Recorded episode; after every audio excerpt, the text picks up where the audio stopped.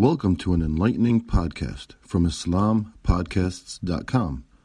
We encourage our listeners to please comment and let us know how we can grow in our knowledge to better serve our community.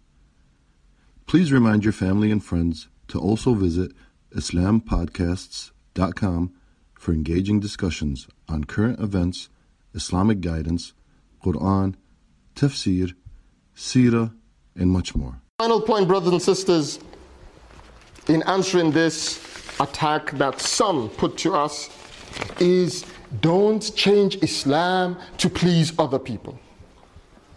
When we face this pressure, when we face this pressure, when they ask you at work, when they ask you in the university, when your friends, when your neighbors ask you these questions, there is a pressure. And in reacting, sometimes we have two dangers. One danger is the Muslim, he just gets upset because somebody questioned him. He gets emotional, he gets irrational. Don't get, don't, don't get emotional, don't get irrational.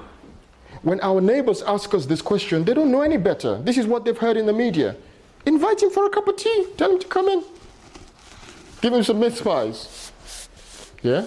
People like that this time of year. Invite him in. Okay, don't give him mince pies. Give him samosas. Whatever. My point is invite people in, engage with them. Let them ask you. Let them be that they learn Islam from you, not from the BBC or ITN or Sky or Channel 4. They learn from you, from you, from me.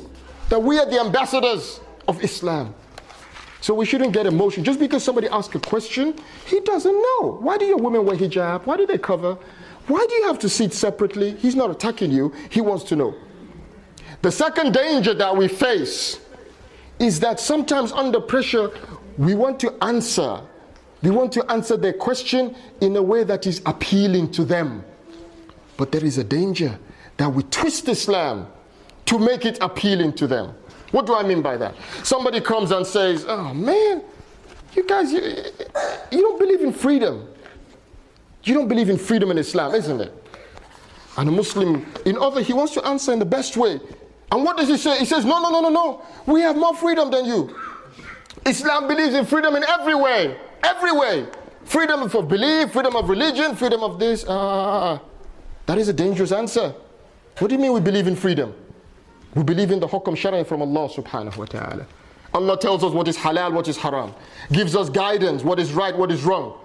Once we say the shahada, we can't just do, say, do whatever we like. We don't believe in this secular liberal idea of freedom.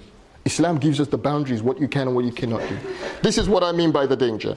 I end with the hadith of the Prophet sallallahu alaihi wasallam, giving us a warning. The Prophet sallallahu alaihi wasallam said, "Whoever this is in Ibn Hibban and Tirmidhi, whoever sought the pleasure of Allah, though it was displeasing to the people, then Allah becomes Allah becomes pleased with him and will make people pleased with him.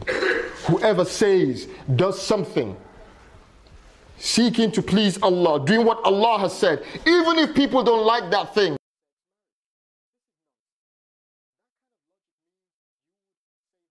Thank you for listening to this podcast. Podcasts on current events, Islamic guidance, Quran tafsir, and seerah are available at islampodcasts.com as well as on iTunes.